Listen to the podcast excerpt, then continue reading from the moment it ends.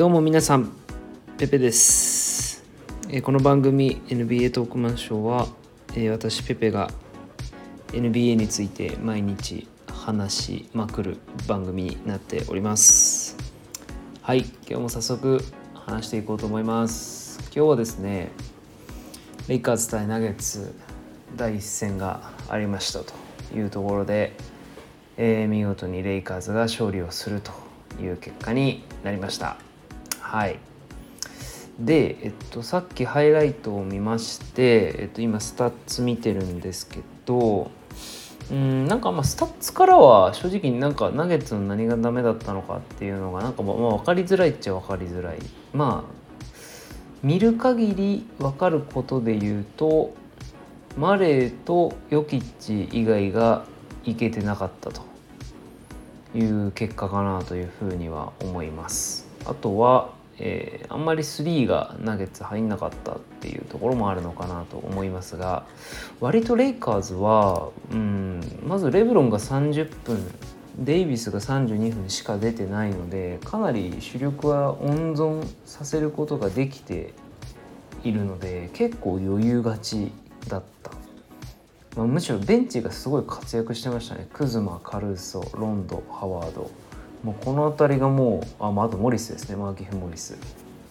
この辺りがまあしっかりと数字残してベンチメンバーでも十分、えー活躍できていてですね、まあ、全然試合が壊れずになんかこう余裕の勝利っていう感じだったのでうんやっぱりちょっとレイカーズ別格なのかなっていう気がしちゃいます。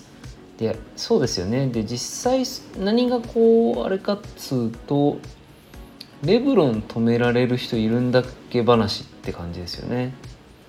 うん、とりあえず今日の段階ではもうレブロン15得点6リバウンド12アシストっていうことで、まあ、これなんかレギュラーシーズンの余裕勝ちの試合の時のスタッツみたいななんかそんな感じですよね。うんでナゲッツは多分マッチアップするとしたらジェラジェラミー・グラントかまあジェラミー・グラントでしょうね。うん。あんまり止められそうな雰囲気はしません。であと大体こういう時って去年とかだとトーリー・クレックレイグが確かついてましたよね。ディフェンスはよく。でも意外全然まあなんか彼は止められてなかった印象です。でマイケル・ポーター・ジュニアも、うん、なんか別にあんまりディフェンスがめちゃくちゃ得意というか強いっていうイメージあんまりないですね。なんでまああとは合わせてですけどアンソニー・デイビス止められるのかっていうなんかそこなんだよな。うん。まあでも冷静に考えるとじゃあクリッパーズのカワイ・レナードとポール・ジョージは止められてたのかっていうとなんか止められてたんですよねきっと。うん。これ非常に難しいところですけれども今日の試合からだとなかなかあんまり読み切れないなっていう感じはします、まあ、ただマレーとヨキッチの調子がいい限りはなんかあんまり別にまだこう余裕でレイカーズだなっていう雰囲気は個人的にはしないかなと思うのでうん。まあまだまだ見守っていきたいなと思っております。あとは、えー、と個人的に気になってる選手でいうとマーキーフ・モリスですね。えっと彼シーズンの途中からピストンズからですねあの移ってきてるんですけどえっと個人的な印象としてはピストンズから移ってきた時については正直あんまりいけてなくてあんまりこうまあ全くフィットしてないってわけじゃないけど当初こう期待されてた得点的な役割はなんかあんまり微妙な感じだったかなというふうに思っております。はい。うん。そうなんですよね。ででプレーオフに入って何がいいかっていうと、まあ、正直スタッツ的には6.5得点3.3リバウンドっていうまあしょぼい数字なんですけどスリーポイントが44%なんですよ。でこれ今プレーオフの中で言うともトップ10に入ってた8位っていうところでこれ意外と大きい数字かなと思ってますね。でハイライト見ててもやっぱり、まあ、もうレブロンお得意のキックアウトキックアウトっていうかもううん本当にコートの端から端まで見えてるんでうまい具合にこうパスが回ってでモリスが決めると。でもともとどっちかっていうとマーキーフ・モリスはミドルレンジが得意だったんですよね。なんかサンズの時とかやっぱそういうイメージでした。うん。で今やっぱりミドルレンジよろしくないっていうそういう風潮ありますんでまあどんどんどんどんシュートレンジ広げるっていう方に努力したんだろうななんて思いますね。はい。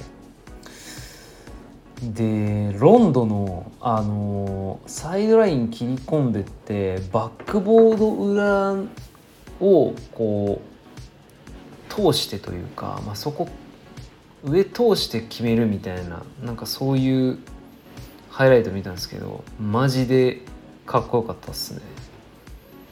もうなんかロンドってもうもはやここまで来るとなんかもうイチロー並みのこうなんていうんですか匠感職人肌感じますよね。で今スタッツ見てみたんですけど10得点4リバウンド7.3アシスト。でスリーポイントは一応これなんか多分規定数字に入ってない、えー、と思うんですが一応確率で言うと47.4%っていうことで素晴らしい数字ですね。うん。まあ、プレイオフロンドと。で本人はそのプレイオフロンドって呼ばれたくないらしいんですよね。ただかたくなにモリスとか AD が言ってるという話を見ました、はい。うん、いやロンドあれですね。年齢的にも僕先輩ですね。なんで本当ロンド先輩って感じで、はい、頑張ってほしいなと思います。うん。はい。であとその他気になったニュースいきます。あのレジー・ミラーがクリッパーズの敗退についてコメントしましたと、えまずクリッパーズの敗退はケミストリーのせいじゃないって言ってるそうなんですよね。でなんで、まあ、何を根拠にそう言ってるかっていうとその例えばだが、えー、レイカーズ。レイカーズはそもそもヘッドコーチが就任1年目のフランク・ボーゲルだと。でかつ新加入の選手が6人から7人ぐらいいると。エイブリー・ブラッドリーはバブルにいませんということでケミストリーなんてもうぶち壊れてるのはほぼほぼ本当本当はレイカーズじゃないかと。ってことはクリッパーズが負けたのはケミストリーだけじゃないんだよと。あとドックリバース解雇したからってドック以上のヘッドコーチで誰連れてくるんだという話でどっちかっていうとレジ・ミラーは選手うん個人の問題というか、まあ、特にポール・ジョージは彼自身を見つめ直さなければならないというような話をしていてですね。うん、うん、なんかケミストリーのせいだけじゃないんじゃないかみたいな話出てましたね。なまあ確かになんかうん。やっぱりうん。この話は聞いててその通りかなっていうふうに思いますね。うん。単純にポイントガード足りないと思いますね個人的には。はい、まあ、クリッパーズ来年どうなるのかすごい見ものだなと思います。はい。であとは、えー、後回しにするニュースじゃないと思うんですけど、まあ、今シーズンのシーズン MVP が決まりましたと。でそれがヤニス・アデト・クンポで決まりましたと。でヤニスに決まった、ことについて、えーまあ、レブロンはどう思ってるかと。まあ厳密に言うとその MVP 投票のうち1位投票を16票しかもらえなかったっていうことに対して「pissed me off」と言ってると。これちょっとさっぱり意味わからなかったので、えっと、調べてみました。これどうやらスラングらしいですね。で、まあ、なんか頭にくると、うん。えー、It pissed me off. That's my true answer と言ったと、頭にくる。それが本当の答えだって、うん、うん、なんか怒ってますね、うん、やっぱ我こそ MVP だってやっぱ思ってるもんなんですね、うん、もうええやんそんなのって思い思いませんか皆さん。ああなた十分偉いよっていう。ふうにまあ思いますんで、そんなねあの称号というか。あのそんなものを気にするんだというところでちょっとちっちゃいなと個人的には思いました。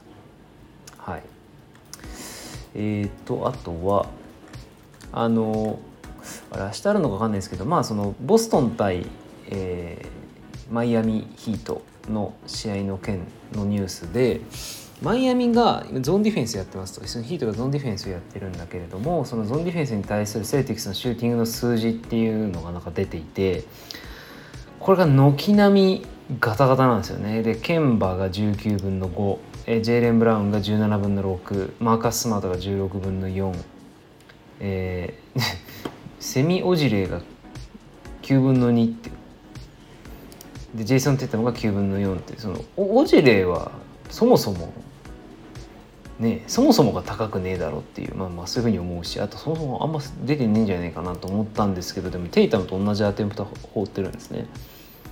なるほど。うん。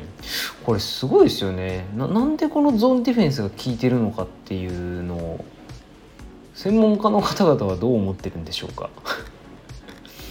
果たして。うん。ちょっと分かんないですね。はい。まあでもなんか興味深い数字だなって思いました。まあ必ずここに対しては修正かけてくると思うんですけどこればっかりはねあのシュートが決まんないことにはあの意味がないんでアウトサイドが。で別にアウトサイド苦手な人たちじゃないんですからね。特にケンバテイタムとかはそんなに悪くないはずなんで。まあでも確かにシューターかって言われるとそうじゃないんですよね。うん。あそうそう思い出しました。えっとあと戻ってくるって言ってたゴードン・ヘイワード全然戻ってきませんっていう話ありましたね。僕がこの放送番組で何ちょっと何週前かにですねヘイワードがカンファレンスファイナルには戻ってくるってニュースがあったっていう話をしたんですよ。全くの嘘になってしまいましてもう第2戦まで終了したというところなんですけれども、えー、ゴードン・ヘイワードはうんやっぱりクエスチョナブルらしいですゲーム3は。いやもうもうえもういいよって思いますけどねもう。正直今更来られてもって思いますけどはい。で、えー、最後のニュースになります。えっとなんとジャズのジョー・イングルスがオーストラリアに帰ることを検討しているそうです。これは残念極まりないですよね。絶対にイングルスのプレイ好きな人多くないですか？僕だけですかね。あの応援したくなりますよね。もうこのバッキバキのこう身体能力めちゃくちゃ高くてとにかくダイナミックな選手が多いこの NBA の中で。なんだかずっと中年のおじさんみたいな雰囲気を醸し出しつつ決して足も速くない。決してジャンプ力があるわけでもないただしかしとにかくスキルと経験でだとまあ引き出しの多さでまあとにかくこう活躍するっていうとってもかっこいい選手だっただけにこれジャズのファンからしたらちょっと半端じゃないですよね。これ今日一番話したかったんで、うん、最後に持ってきました。うん、ちなみにジョー・イングルスって何歳なんでしょうね。ちょっと全然知らないんで調べたいと思います。あの僕の好きな、えー、NBA 系の YouTuber の方でまあリクと AF さんっていらっしゃるんですよね。うん。そのリクトさんが大好きなんですよ。ジョー・イングルス。えー、と調べるとああ先輩ですね僕。の32歳うん。30 38歳6歳ぐらいには見えますけどね。うん。いやこれはちょっと非常に残念です。はい。こうなってくるともうこれでもう5ペア出したらもうジャズはドアマット逆戻りっていう感じなんで。でしかもマイク・コンリーの契約残ってますっていう話で金もなかなか使えねえっていう話ですよね。これなかなか厳しいところです。はい。はいじゃあすみません。あの今日の、えー、番組はこれで以上にしたいと思います、えー、明日は何があるんでしょうか？明日は、えー、何の試合があるのか？最後に見て終わりたいと思います。えっ、ー、と明日は何の試合があるんでしょうか。そもそも明日試合あるのかなやっぱやっぱそうですね。明日はヒート対セルティックスということで第3戦です。はい。それでは今日は終わりです。バイバイ。